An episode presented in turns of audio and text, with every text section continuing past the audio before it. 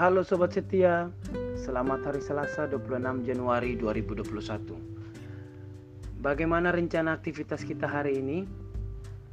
Sebelum kita melakukan rencana aktivitas kita di hari ini Saya hanya mengingatkan supaya kita untuk tetap menjalankan protokol kesehatan Kiranya yang telah kita rencanakan boleh Tuhan berkati sehingga menjadi berkat bagi orang sekitar. Sekali lagi mari kita berdoa bagi tenaga kesehatan dan juga 175 anak FON ITIP 2018 yang akan melakukan praktek klinik di area Jabodetabek.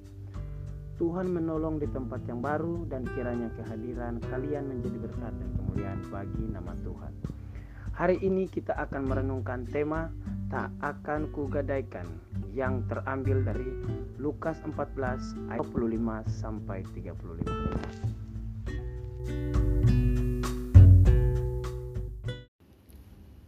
Terima kasih kepada Yunus yang telah memberikan pengantar di SS Podcast episode yang ke-70.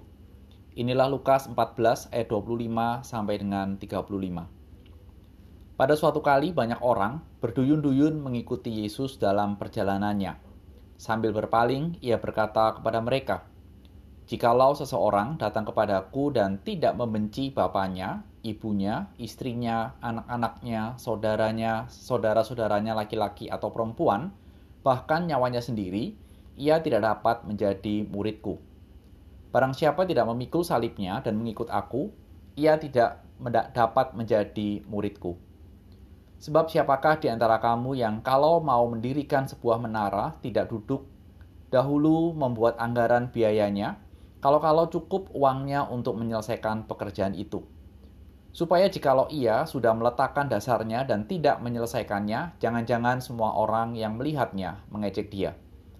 Sambil berkata, orang itu mulai mendirikan tetapi tidak sanggup menyelesaikannya. Atau raja manakah yang kalau mau pergi berperang melawan raja lain, tidak duduk dahulu untuk mempertimbangkan apakah dengan 10.000 orang ia sanggup menghadapi lawan yang mendatanginya dengan 20.000 orang? Jikalau tidak, ia akan mengirim utusan selama musuh itu masih jauh untuk menanyakan syarat-syarat perdamaian. Demikianlah, demikian pula lah, tiap-tiap orang di antara kamu yang tidak melepaskan dirinya dari segala miliknya tidak dapat menjadi muridku. Garam memang baik, tetapi jika garam juga menjadi tawar, dengan apakah ia diasinkan? tidak ada lagi gunanya baik untuk ladang maupun untuk pupuk dan orang membuangnya saja. Siapa mempunyai telinga untuk mendengar, hendaklah ia mendengar.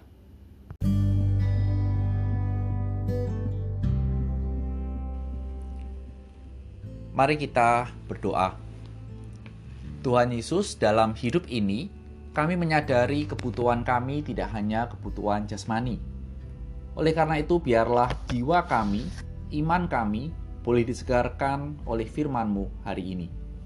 Demi Kristus Tuhan, amin. Sobat setia, siapakah yang memiliki akun IG atau TikTok pada saat ini? Saya yakin semuanya hampir punya. Dan kalau punya, bolehkah saya tahu berapa banyak followernya? Sekarang ini rame-rame orang membandingkan berapa banyak followernya dan orang mencari followernya. Saya tidak tahu apa tujuannya dan apa gunanya bila berhasil mendapatkan follower yang jumlahnya bisa sampai ratusan ribu bahkan jutaan. Tebakan saya adalah hal itu bisa menghasilkan uang. Terlintas dalam benak saya saat menyiapkan podcast ini, hampir semua di dunia ini adalah ujung-ujungnya uang, UUD. Begitu hebatnya uang itu. Nah, kalau follower saat ini menjadi satu hal yang penting, dan terima kasih paling tidak kepada 5 follower di Anchor FM, dan yang membuat podcast SS di Spotify menjadi favorit, maka nats, nats yang kita baca di ayat 25, orang pada saat itu rame-rame berduyun-duyun mengikut Tuhan Tuhan tidak pernah mengatakan pada saat itu kepada orang-orang yang hidup sejamannya untuk follow, share, dan nyalakan lonceng notifikasi. No, nggak pernah. Dan bila kita melihat mengikuti alur dari cerita dari Injil Lukas, maka Tuhan Yesus hadir untuk memberitakan Injil Kerajaan Allah. Tidak lain dan tidak bukan memberitakan pertobatan. Dan dia juga melakukan banyak kesembuhan bagi orang-orang yang membutuhkan. Kehadiran Tuhan Yesus betul-betul menjadi sebuah daya tarik bagi orang-orang di zamannya. Dan orang-orang seperti sepertinya tidak ada yang menggerakkan, tidak ada provokator, ikuti Tuhan.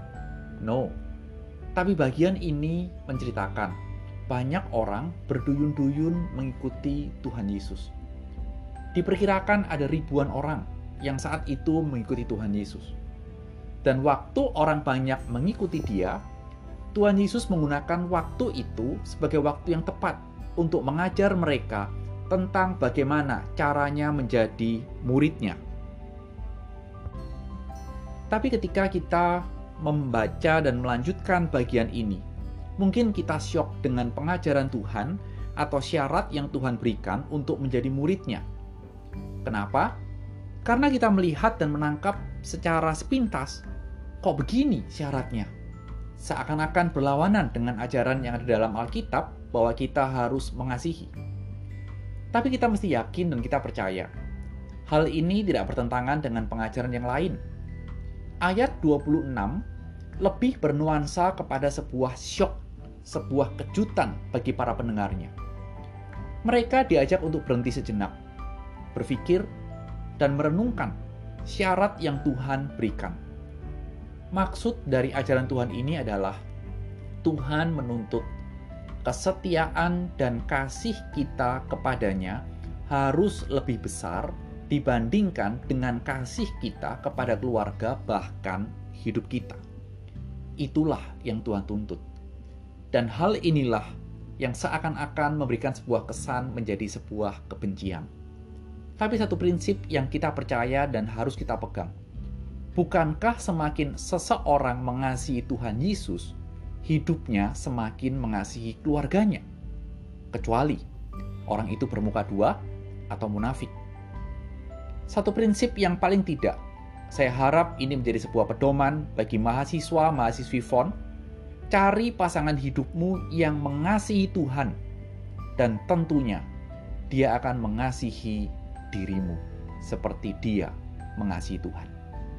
Clear, jelas. Dan ketika Tuhan mengajarkan hal ini, bahwa harus mengikut dia dengan syarat seperti itu, Tuhan juga mengajarkan bahwa seseorang itu juga harus memikul salib. Salib di sini bisa dipahami sebagai sebuah implementasi dari kematian dalam diri kita terhadap keinginan keegoisan kita. Hari demi hari itu diproses dan juga menjadi sebuah kesiapsediaan kita untuk menanggung celaan demi Tuhan kita. Kristus juru selamat kita menderita penolakan dan penderitaan di kayu salib sehingga ketika kita menjadi muridnya kita harus juga siap sedia menerima sebuah perlakuan yang sama seperti perlakuan yang diterima oleh Kristus. Sehingga dua hal inilah yang menjadi suatu tuntutan dan sekaligus tantangan bagi orang-orang yang saat itu berduyun-duyun mengikut Tuhan. Dan tentunya hal ini juga berlaku bagi kita. Setelah mendengarkan pengajaran ini, kira-kira bagaimana reaksi dari orang banyak itu? Pengajaran dari Tuhan bisa menjadi sebuah filter yang saat itu Tuhan pakai untuk memfilter orang-orang yang punya motivasi keliru dalam mengikut Tuhan. Karena apa? Yohanes 6:26. Ada orang-orang yang saat itu mencari Tuhan hanya ingin mendapatkan roti supaya mereka kenyang. Ini motivasi yang keliru. Dan saat kita merenungkan bagian ini, mari kita mengevaluasi sejenak hidup kita. Apakah kita juga punya motivasi yang keliru ketika kita mengikut Tuhan? Entah kita mengikut Tuhan supaya mendapat pengakuan saya anak saleh saya anak baik, Atau mungkin engkau mengaku anak Tuhan supaya diterima oleh kekasihmu yang mencari orang yang takut akan Tuhan.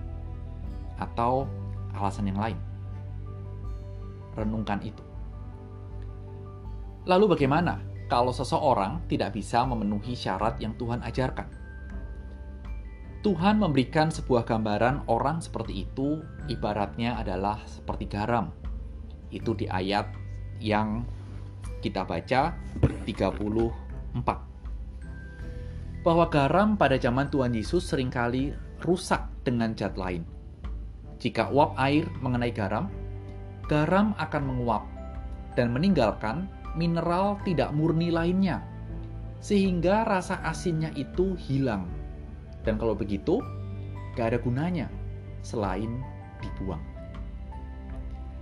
Saya teringat seorang teman yang sempat saya sharingkan beberapa waktu yang lalu dalam episode yang lalu.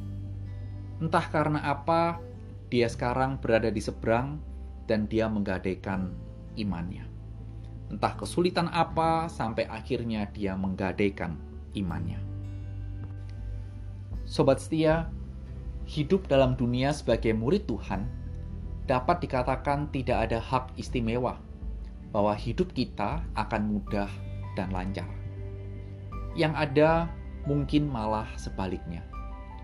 Tapi apakah dalam keadaan yang sulit kita akan menggadaikan iman kita sebagai murid Kristus? Saya secara pribadi mengajarkan kepada anak-anak saya dan keluarga, seumur hidup kita tidak boleh menggadaikan iman kita kepada Kristus demi apa pun. Takkan kugadaikan imanku. Sobat setia, setialah kepada Tuhan, setiap hari setialah kepada Kristus, meskipun sulit. Tuhan memberkati. Amin.